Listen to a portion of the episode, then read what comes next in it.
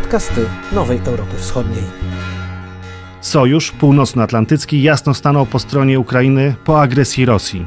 Ale co ważne, tej sprzed 8 lat, czyli tego, co znamy pod nazwą aneksja Krymu i walki na wschodzie, a następnie zajęcie dwóch obwodów w Donbasie, nazywanych później separatystycznymi republikami.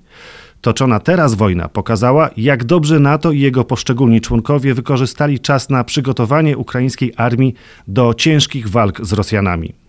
Widmo porażek wojsk ukraińskich pod Debalcewem i Iłowajskiem w 2014 i 2015 rokiem pozostają opisem i nie doszło do powtórki z tamtych wydarzeń. Dlatego można mówić o tym, że 72 godziny, w czasie których miał paść Kijów, są porażką, ale Władimira Putina i jego sztabu wojskowych. To dobra strona medalu. Pytanie o przyszłość dotyczy politycznej i wojskowej obecności Ukrainy w NATO. Nie ma wielu optymistów w tej sprawie, choć czasem członkostwo w NATO jest prezentowane jako pewna niemal przyszłość. Co więcej, to także pytanie o Ukrainę i NATO i na jak długo pozostaną Brothers in Arms, towarzyszami broni w wojnie z Rosją Władimira Putina, uznaną przez Sojusz za wroga numer jeden świata zachodu. Ważne jest także widzenie NATO z Kijowa, jego członków i stopnia zaangażowania w obecną wojnę. I dlatego wiele pytań do Jaremy Ducha, eksperta do spraw komunikacji politycznej i strategicznej, przez kilka lat związanego z administracją byłego prezydenta Petra Poroszenki oraz partią Hołos, były członek Rady Bezpieczeństwa i Obrony Ukrainy. Dzień dobry, witam serdecznie. Dzień dobry, Michał. No to dobre pytanie, Michał, ale wiesz, ostatnie 7 czy 8 miesięcy nauczyło mnie, że wszystko może się zdążyć. A to jak e, śpiewa jeden z moich ulubionych zespołów, Depeche Mode, oni mają piosenkę Impossible is Nothing, e, czyli e, nie ma rzeczy niemożliwych. I to pokazuje, dobra pokazuje, że te, że czekaliśmy na przykład od początku zimy, od zeszłego grudnia, w media było dużo informacji, że Rosjanie są gotowi zrobić więcej, czym, czym zrobili w 2014 roku, ale nikt w to nie wierzył. Ale teraz wygląda dla nas, że no, relacje z NATO to jest czymś, że nie możemy o tym zapomnieć i no, na przykład musimy iść do tego, żeby być członkami i żeby to nie było coś takiego no, nieformalnej współpracy albo coś takiego, bo niestety mamy bardzo zły przykład e, historyczny, kiedy w roku 1996 Ukraina oddała swój e, arsenał nuklearny. I wtedy otrzymaliśmy gwarancję bezpieczeństwa, ponieważ e, wtedy oddawaliśmy trzeci po wielkości arsenał nuklearny w świecie. No ale podpisaliśmy ten e, memorandum w Budapeszcie i razem ze Stanami Zjednoczonymi, z Wielką Brytanią, Rosją, e, kilkoma innymi krajami, ale teraz widzimy, że gwarancje bezpieczeństwa, które e, dała nam Rosja, to są absolutnie bezwartościowe. I to też przypomina nam słowa jednego z wielkich ludzi w historii, że umowa podpisana z Rosją nie jest nawet warta tego papieru, na którym jest napisana. No, dlatego tak, dlatego teraz możemy powiedzieć, że Ukraina jest nieformalnie zintegrowana ze strukturami NATO. My mamy teraz więcej broni NATO niż kiedykolwiek w naszej historii. I nasze wojsko jest szkolone w krajach NATO i to wszystko dla nas bardzo, bardzo dobre wieści. No ale możemy też być pewni, że mamy taką potrzebę, że podpisać z NATO i w jakiejś tam perspektywie stać członkiem bo też rozumiemy, że bez silnej Ukrainy nie, nie, nie będzie silnego NATO. To nie będzie silnego NATO i nie będzie silnego i bezpiecznego świata euroatlantyckiego. O tym mówiono na ostatnim szczycie e, w czerwcu. Mówiono też, że bezpieczeństwo Ukrainy to bezpieczeństwo tego również naszego zachodniego świata, prawda? Ja tak specjalnie dzielę naszego zachodniego, bo jeszcze nie jesteście w NATO, prawda? Także to nie jest żadna deprecjacja, ale to, co można powiedzieć, to zmiana elit politycznych Ukrainy na to, że są teraz już bardzo pewne członkostwa i kierunku w NATO, prawda? Tutaj świat, ten ruski mir i jakiekolwiek gwarancje płynące ze strony Moskwy nie grają żadnej roli. Dla was najważniejsza jest teraz umowa bądź jakaś forma umowy pisemnej, która wam gwarantuje przyszłe bezpieczeństwo. To dobrze rozumiem twoje wyjaśnienie? Tak, tak, właśnie o to chodzi. Chodzi o to, że no, my bardzo szanujemy te, co mamy teraz. My bardzo szanujemy podparcie od krajów, które są członkami NATO, ale też rozumiemy, że w przyszłości nie ma dla nas jakichś innych e, wariantów, tylko e, stać członkami NATO. No to nie jest tylko tam pomysł e, Ukrainy na przykład, ale kilka lat temu zobaczyliśmy, że na przykład Szwecja i Finlandia chcieli być krajami neutralnymi i budowali e, swoje bezpieczeństwo obok tego, ale nawet e, teraz widzimy, że e, bardzo szybko zrozumieli, że to nie jest E, wariant dla nich i lepiej być w sojuzie z kimś, kto rozumie ciebie, kto ma takie same poglądy na świat, bo trzeba w jakiś czas e, będzie walczyć się z złem globalnym, z Rosją. No dobrze, ale jak to, co mówisz, ma się do stanowisk politycznych, chociażby teraz prezydenta Zełęńskiego i do elit politycznych ukraińskich, dlatego że Wołodymyr Zełęński, pamiętamy jego dramatyczne apele na samym początku wojny, y, nawet krytyczne wobec NATO, dlaczego nas nie zbroicie, dlaczego tak mało widać tego waszego wsparcia. Chodzi oczywiście o wsparcie krajów członkowskich NATO w broń, uzbrojenie, w amunicję i te wszystkie potrzebne rzeczy do prowadzenia wojny, skutecznego prowadzenia wojny.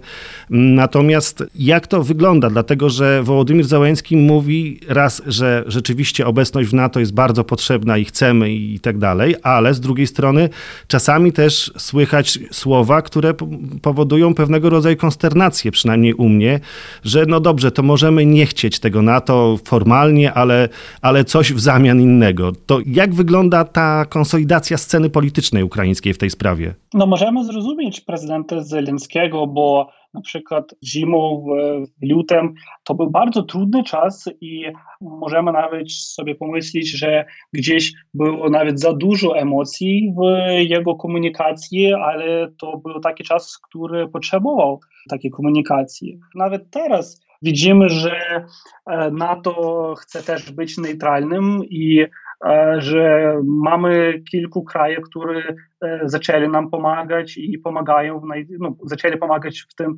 najtrudniejszy czas i pomagają dalej. I, i to dla nas wielki, dobry taki pokaźnik, że na kogo możemy liczyć. O, oczywiście, że dla nas bardzo wielki, bliski przyjaciele, partnerzy w Polsce.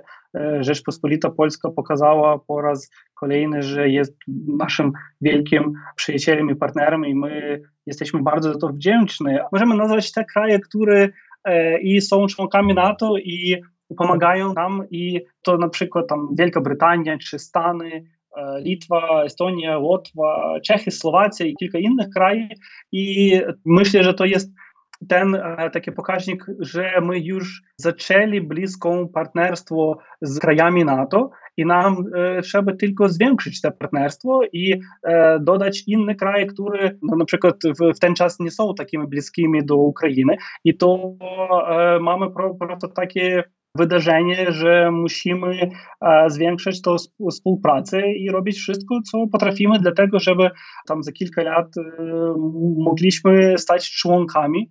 E, NATO, bo to jest pytanie bezpieczeństwa i no, Nijakiej polityki, to tylko bezpieczeństwo i to pytanie, czy po tym, jak będziemy mieć pokój w Ukrainie i zwycięstwo nad Rosją, e, że po raz kolejny Rosjanie nie zmogą tam nic zrobić nam, czy Polsce czy krajem bałtyckim. No dobrze, ale tutaj słuchaj, dotykasz bardzo ważnego politycznego problemu, bo budowanie relacji z NATO, myślenie o tym członkostwie, myślenie o faktycznej współpracy nawet w momencie, kiedy jest ona natychmiast potrzebna, to jest oczywiste, ale ono wymaga zgody wszystkich członków NATO. No i tutaj łagodnym łukiem omijasz ten kraj, który jest poważnym problemem i wyzwaniem politycznym. Nie chciałbym wchodzić w nadmierną krytykę, ale wiemy, co i czego nie zrobili Niemcy.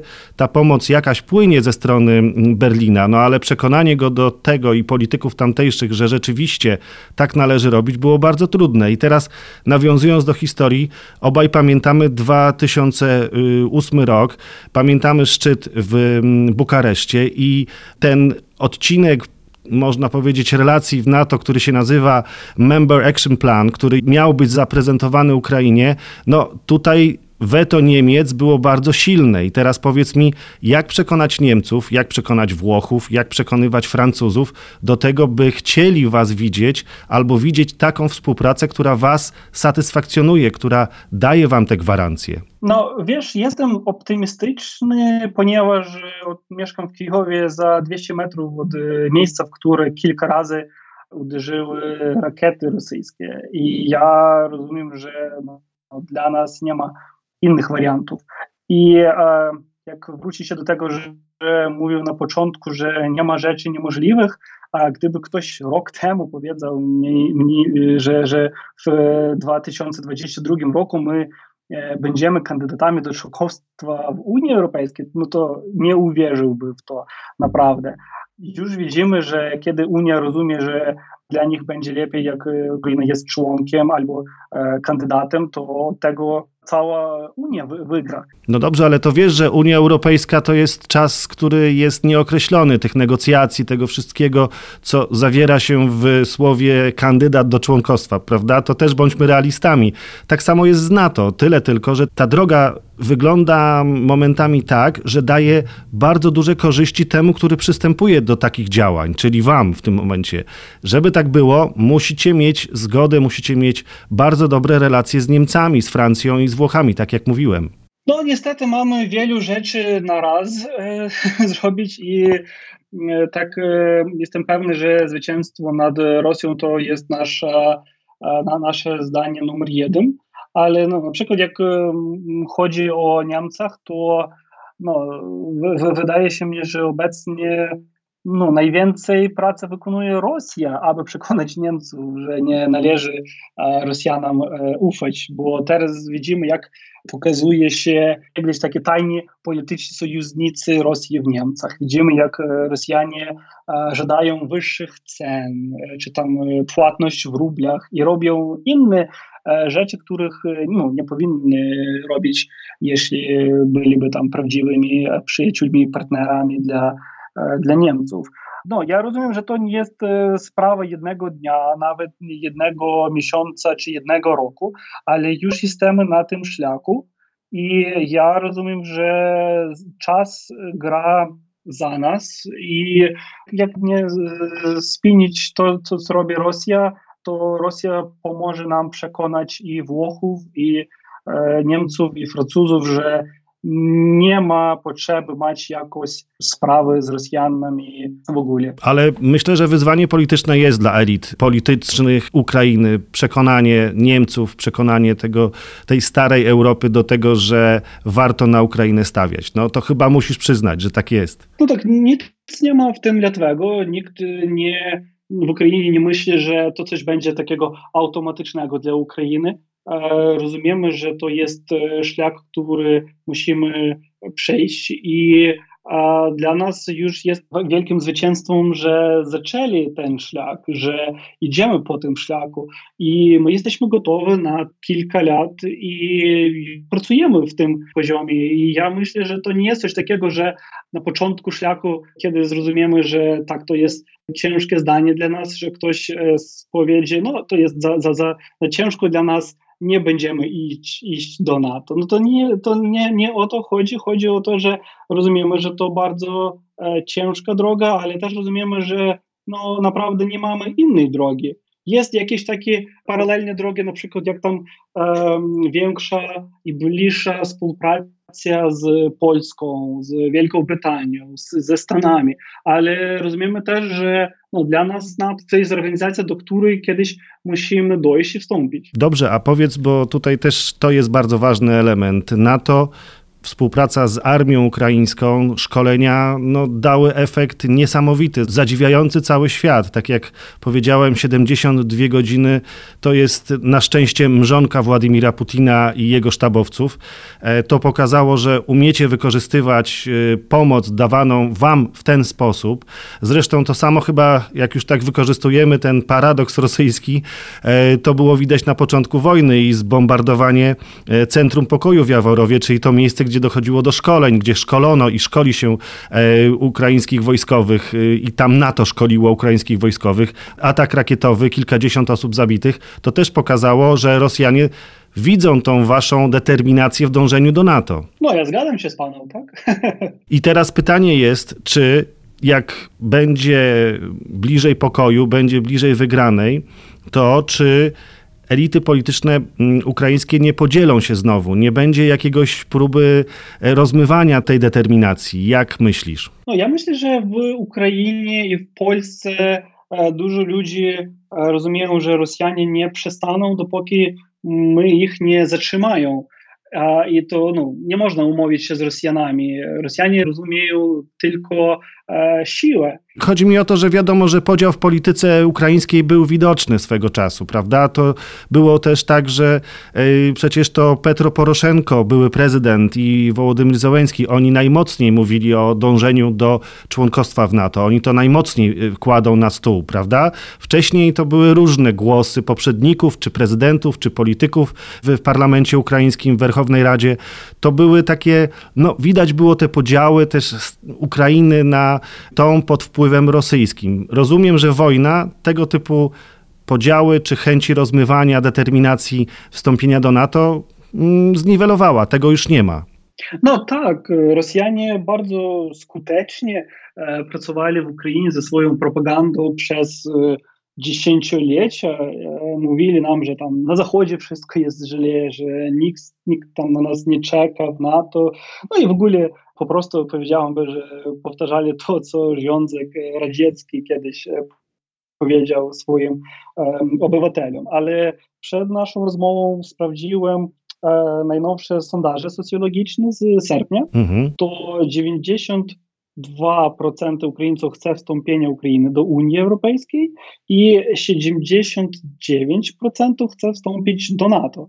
A no, to bardzo dobre cyfry dla nas i każdy polityk ukraiński, który chce tam w następny za, za dwa roki pójść do parlamentu, to mu, musi zważyć na to, co chce naród. A, czyli to będzie też element y, gry politycznej w sensie takim pozytywnym, że tutaj polityk będzie musiał jasno się zdeklarować, że NATO to jest e, cel, to jest strategia, to jest być albo nie być Ukrainy. Bez tego nie będzie miał racji bytu politycznego. W ogóle, że Rosjanie pracowali tak bardzo skutecznie ze swoją propagandą i mieliśmy różnych polityków. No, ktoś był no, w ogóle ignorantem, e, by sądzić, że Rosja jest naprawdę czymś tam dobrym. Ktoś po prostu tam kochał rosyjskie pieniądze, wiesz, e, ktoś tam chciał odebrać trochę tego obrazu e, Wielkiej Rosji i jakoś to skorzystać się z tego w swojej kampanii, a ktoś, no przepraszam na słowie, był prosto głupim komunistą i nie mógł inaczej zachowywać. Ale teraz myślę, że to wszystko zmieni się a bardzo dużo ludzi, którzy nie chcą coś mieć wspólnego z Rosją. Um, bardzo mamy silne społeczeństwo obywatelskie, które nie da o tym zapomnieć i mam taką pewność, że wszystko będzie w porządku na, na, na tym poziomie że pro, pro NATO nikt nie zapomni. No i teraz też te badania socjologiczne, o których mówisz, czyli e, prawie 80% poparcia dla członkostwa w NATO i to jakby społeczeństwo będzie wymagało na politykach pewnych deklaracji, albo niepewnych, tylko właśnie tych deklaracji, to jest bardzo ważne, gdy porównamy z badaniami sprzed 2014 roku. Ja mówię specjalnie o tym roku, bo to jest rok wojny, tak naprawdę i wybuchu tej wojny z Rosją. Teraz mamy jak to się dobrze nazywa, działania pełnoskalowe, ale to jest ta już konkretna wielka inwazja rosyjska. Natomiast to wszystko się zaczęło w 2014 roku, jeżeli chodzi o działania wojenne, i wtedy do 2014 roku około 40% Ukraińców myślało pozytywnie o NATO i o wstąpieniu do NATO i widziało, że to jest szansa dla Ukrainy. Porównując do 80 prawie procent, to duża zmiana. No właśnie, ale też nie możemy zapomnieć, że w roku 2014 naszym prezydentem był Wiktor Janukowicz, który był no, oczywisto prorosyjski i nie zrobił w tej sprawie nic a, pozytywnego. To naprawdę mieliśmy ten e, poziom 40% e, według nie tego, że coś tam urząd albo prezydent robił w tym kierunku, a przez to, no to, to nawet kiedy tam prezydent był taki super prorosyjski, 40% Ukraińców chcieli iść do NATO. No i teraz, kiedy mamy jakieś tam medyjne kampanie, no mamy inwazję na, na wielkim poziomie, teraz wszyscy rozumieją, że no nie ma żadnej przyszłości u nas z Rosją, my musimy iść do Unii i do NATO. Ukraińcy wiedzą, czym jest NATO. Ja rozumiem, że oni na pewno wiedzą, że to jest pomoc, że to, jest, y, to są kraje Zachodu, ale czy rozumieją polityczną zasadę bycia w NATO, rozumieją od strony politologicznej, bo to jest też tak, że do tej pory, czy do 2014 roku, a nawet pewnie do 2022, no to tej kampanii wyjaśniającej, czym jest NATO. Ja nie mówię o Kijowie, nie mówię o Charkowie, nie mówię o dużych miastach, ale w ogóle w społeczeństwie na wsiach, w małych miejscowościach, tam może być ta świadomość zachwiana. To też trzeba widzieć w ten sposób Ukrainę, że to wymaga również takiej, nazwałbym, działalności edukacyjnej, czym, że NATO jest w rzeczywistości, czy ma swoją armię, od czego zależy interwencja NATO i czym taka obecność w NATO skutkuje dla przyszłości danego kraju. Mm, zgodzisz się z tym twierdzeniem? No to dla mnie e, raczej pytanie takie filozofskie, bo też zależy, jak e, szczegółowo e, musi tam obywatel wiedzieć, co takie NATO. Bo na przykład, jeśli kupujesz samochód, to nie musisz być tam doktorem z chemii, żeby wiedzieć, co się tam dzieje w silniku. I po prostu chcesz dostać się z punktu A do punktu B. No i podobnie E, dla mnie większość ludzi po prostu musi wiedzieć, że no, w NATO najważniejsza rzecz to jest organizacja, która pomoże im być w bezpieczeństwie. I nie myślę, że wszyscy muszą wiedzieć tam o artykułu numer 5 albo o tym, ile pieniędzy musimy tam e, oddać na armię. Na tym poziomie my już oddajemy więcej nawet, czym e, tam musimy po standardom NATO, to myślę, że no, nie potrzebujemy takiej szczegółowej informacji, żeby każdy tam obywatel Ukrainy wiedział tam coś takiego bardzo, no ale nie wiem jak to powiedzieć. W takim poziomie edukacyjnym rozumiem, tak? To nie musi tego być, ale wiesz, no to może być też element y, budowania poparcia dla NATO i budowania tych silniejszych relacji pomiędzy Ukrainą a sojuszem, a z drugiej strony w ten sposób zyskiwanie argumentu chociażby na przykład w rozmowach z y, tymi, którzy nie nie do końca byliby przekonani, na przykład z Niemcami, na przykład pokazywanie też członkom NATO, jak silne jest społeczeństwo obywatelskie ukraińskie i świadome, do czego dąży. No właśnie, tak już mamy 80%, którzy popierają NATO i już wydajemy dużo na wojsko, no to jak chociażby po tych dwóch parametrach, to już mamy silną pozycję w jakichś rozmowach z Niemcami. No ale też rozumiem, że to nie jest dla nas jakieś pytanie e, kilku miesięcy czy kilka lat. My na tym szlaku e, będziemy długo i my jesteśmy gotowymi spędzać e, bardzo dużo czasu na to. Jeszcze powiedz, jak wyglądały relacje z NATO jeszcze 8 lat temu, kiedy był Majdan, ta rewolucja godności wybuchła. Ona przecież tutaj nazywana jest no, rewolucją też za Unią, Unią Europejską, prawda? To jest y, ten element z 2013-2014 roku. Natomiast y, jak to wcześniej wyglądało? Jak widziano Zachód, jak widziano NATO, jakbyś opowiedział? Bo to jest, myślę, że bardzo ciekawe, by zobaczyć, jak wielka zmiana zaszła w ukraińskim społeczeństwie. No to nawet y, nie chodzi o na przykład rok 2013, 20 lat przed tym to był taki samy trudny czas na tym poziomie. Nie mogę powiedzieć, że wszyscy nasi prezydenci chcieli, abyśmy e, wstąpili do NATO. na przykład Leonid Kuczma wierzył, że możemy być po prostu dobrymi tam przyjacielmi i partnerami i z NATO, i z Rosją. I no, teraz niestety widzimy, że to była bardzo zła strategia.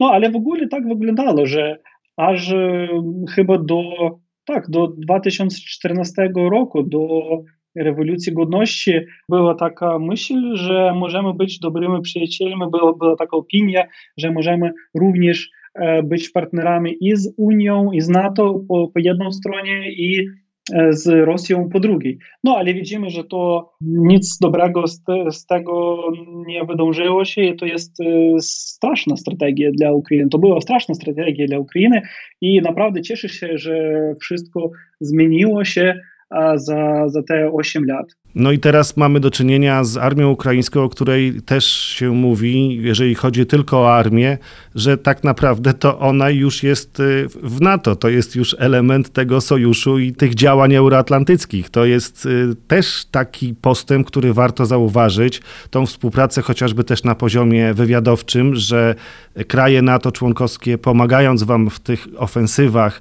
y, chociażby takimi informacjami, ufają temu, co też było słabym elementem, prawda? Czyli wywiad, czyli tu dużo Rosjanie grali w tych, w tych strukturach. To było bardzo takie miękkie i nie do końca było zaufanie w tych rejonach. A teraz ta wojna, paradoksalnie, oczywiście straszna i okrutna, no, dała szansę Ukrainie, którą możemy chyba nazwać, że tą szansę wykorzystano. Rozumiemy, że jesteśmy teraz w czasie historycznym i rozumiemy też, że to, co robią siły zbrojne Ukrainy, to jest coś niesamowite. I te poparcie, które oni dostają od narodu ukraińskiego, to jest też coś niesamowitego. Ale też wiesz, co tam no, nauczyłem się za te lata w polityce ukraińskiej, że jakieś wszystkie bardzo ważne, krytyczne rzeczy muszą być wyrażone też na poziomie oficjalnym. Wtedy my bardzo szanujemy i dziękujemy za te E, nieformalne partnerstwo z NATO, że no, możemy tak powiedzieć, że, że, że mamy teraz. I tak samo dziękujemy za te poparcie, które e, otrzymujemy od Polski i od innych e, partnerzy, ale też rozumiemy, że musimy mieć na poziomie oficjalnym coś podpisanego, bo już przypominałem o roku 1996, o tym memorandumie w Budapeszcie, że tak, z jednej strony możemy coś e, wyrazić na poziomie oficjalnym, coś podpisać, ale to nie było, no, nie, nie było dostatnich gwarancji i tak dalej. Chcieliśmy zrobić jakąś e, strukturę, która do tego nie istniała. I teraz rozumiem, że no, musimy rozwijać te partnerstwa, które mamy na przykład z Polską, z krajami bałtyckimi, ze Stanami, z e, Wielką Brytanią, ale też e, musimy iść do, do NATO, bo e, możemy mieć wielu takich małych sojuszy, ale musimy rozumieć, że istnieje tylko jeden duży i potężny sojusz i to jest NATO. To dla mnie z jednej strony to jest coś takiego logicznego, że nie potrzebuje e, żadnej dyskusji, bo tak jak powiedziałeś, Michał, e, siły zbrojne Ukrainy pokazują, że no tak, po, po sile jesteśmy już na poziomie e, wielu e, członków NATO i możemy podzielić i swoją tam ekspertyzą w, tym pole i wszystkim, że nauczyli się podczas e, Wielkiej Wojny. To są doświadczenia, które nie wymagają komentarza i nie można ich bagatelizować, bo to są doświadczenia bezpośredniego starcia wojennego, które na pewno leżą na biurkach wielu sztabowców e, państw członkowskich NATO, samego NATO również. I to jest też bardzo ważne. I ważne są też te słowa, o których wspomniałeś, czy deklaracje, które są powiedziane oficjalnie, wyrażone oficjalnie stanowisko. Przypomnę, Jens Stoltenberg, sekretarz generalny NATO, powiedział, że silna i niepodległa Ukraina jest kluczem dla bezpieczeństwa euroatlantyckiego, czyli tego, którym zajmuje się NATO. Bardzo dziękuję za rozmowę. Bardzo dziękuję za możliwość i dziękuję wszystkim Polakom za poparcie. Bardzo to poczujemy i bardzo to szanujemy. Dziękujemy. Jarema Duch, ekspert do spraw komunikacji politycznej i strategicznej, przez kilka lat związany z administracją byłego prezydenta Petra Poroszenki, partią Hołos, były członek Rady Bezpieczeństwa i Obrony Ukrainy. Jeszcze raz dziękuję bardzo. Podcast zrealizowany przez Free Range Productions.